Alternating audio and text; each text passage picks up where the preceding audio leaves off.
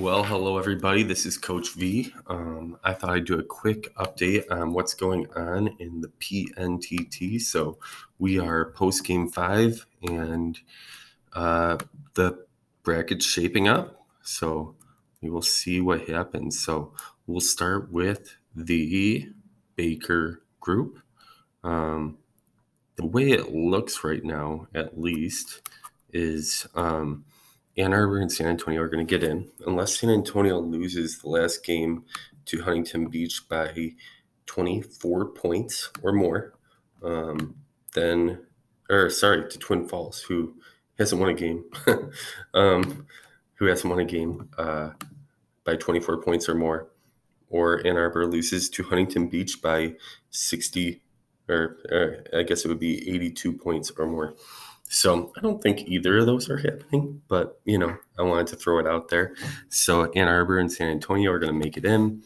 Um, if Ann Arbor loses to Huntington Beach and San Antonio beats Twin Falls, um, San Antonio could pass them. I don't see San Antonio passing uh, Ann Arbor unless they win by 60, which, hey, like that could happen, you know, but probably not. Um, Next up, we got the Gary Group. Montpelier has locked up a spot. South Bend and Yuma um, are both three and two. Yuma is going to have to win by 43 uh, points to make it, but they are playing uh, Reno, who has lost um, who has lost their um, eight game their five games by an average of 23.6 he would have to almost double that to make it so um, it's possible, but probably unlikely. Maybe they could get a big. They had a tough loss today. Just did not play as well as they did against us on Monday. South Bend three and two plus thirty one. They win their in, um, but they are playing Montpelier, and that's a really tough game.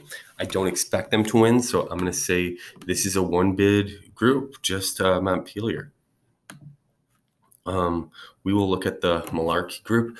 Uh, Wooster locked it up. Lansing gets in with a win, but they do play Wooster, who's 5 and 0 plus 108.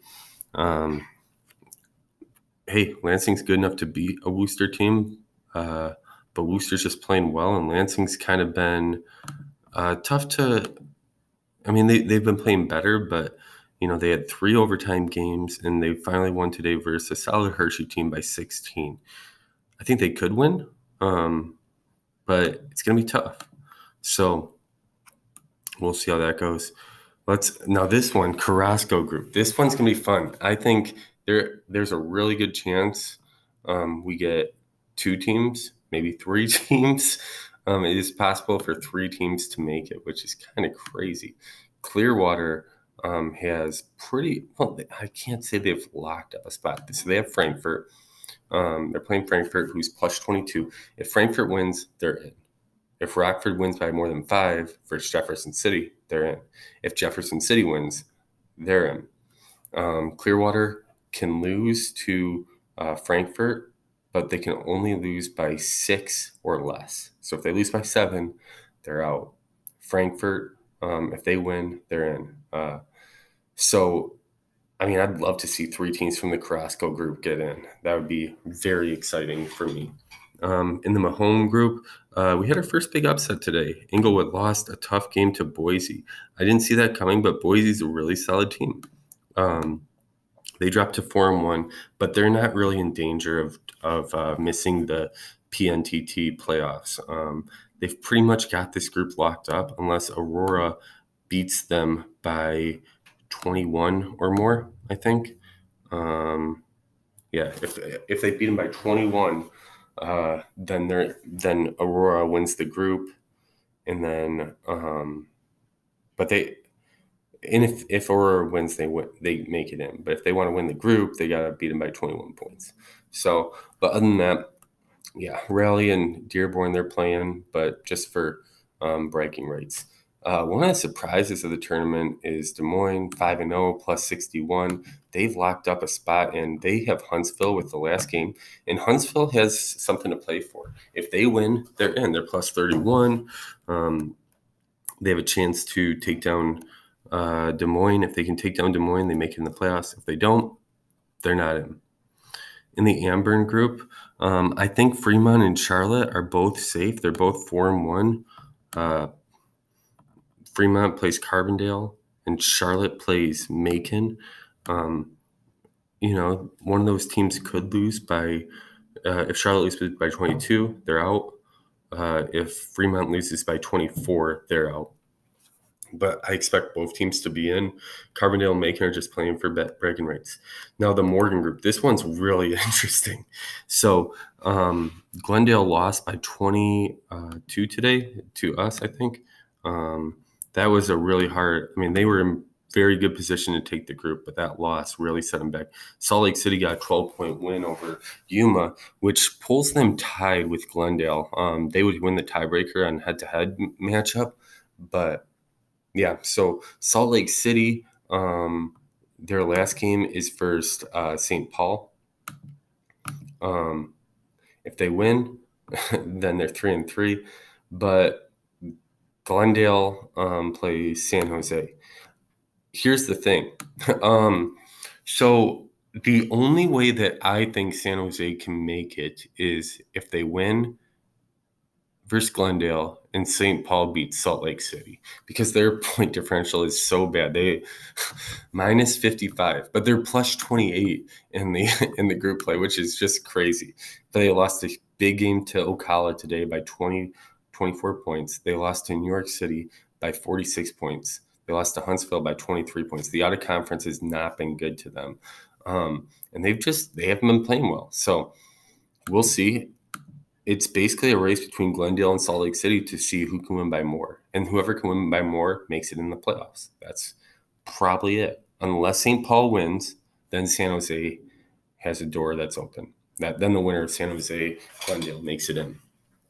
If St. Paul can be um, Salt Lake City, which you know, St. Paul's a solid team in themselves. They're only one and four, um, but that one win was against a really good South Bend team. They've played some really tough teams in Charlotte, Fremont, um, but and then lost to Glendale, Glendale, and uh, San Jose. We'll keep going down. We got the Stallworth group. Um, Yakima needs to win um, to secure a spot. If they lose, are they out? I think they're out if they lose. Yeah because they play Culver City, and Culver City would pass them in the point differential. So Yakima wins. They're in rivalry game, father versus son. Winner, um, winner wins the group. If they don't win the group, it would be because Boise passed um, Culver City. If Culver City wins, Boise could still win the group by um, beating Hershey by one more point than Culver City did.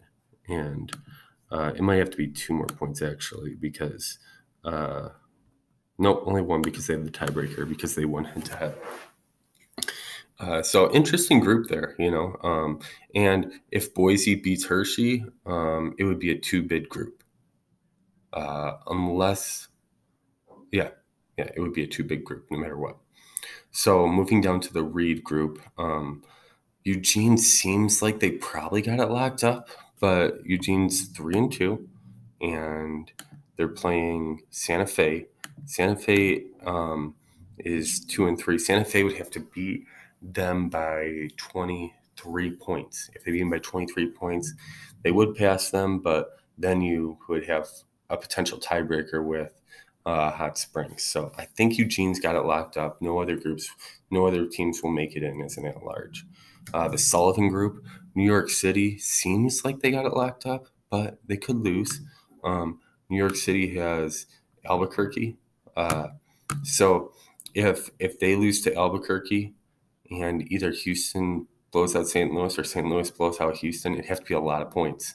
It had to be a big point differential. Like both teams would have, like Houston would have to win by 20, and then um, New York City lose by 22. uh, then it could happen. Uh, the hose group, Waterloo looks like they pretty much got it locked up. Um, they have a 16 point differential. We have a rivalry game between Ocala and Rochester. Rochester and Nashville are out. They're just playing for, we're just playing for bragging rights here. But Ocala should make it as long as they don't lose by 30 or more to um, Rochester. And Waterloo is in no matter what. But Waterloo wants, um, want, I mean, they, they could get a they could get one of the top seeds if they um, make it far enough. So we will see if that happens. In the green group, um, you got Carnegie, and then you got Yonkers and uh, Reading. So Carnegie's five and zero. Oh. Uh, they finish up the schedule with Clemson. Clemson has not done great. Um, they've went 0 5 minus 53. So all their games within 10. But um, and Carnegie's 5 and 0. I expect Carnegie to win, but if they do slip, Yonkers and Reading are right there, waiting to pounce, waiting to get in.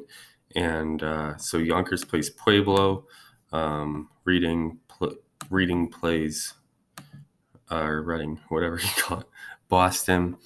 Um, I, I think it's safe to say Carnegie's got it. So I don't know. I just want to do something real quick and let you guys do that. So enjoy listening and good luck to all those teams. Um, it's looking like we could have a pretty big field. I'm excited to see what happens.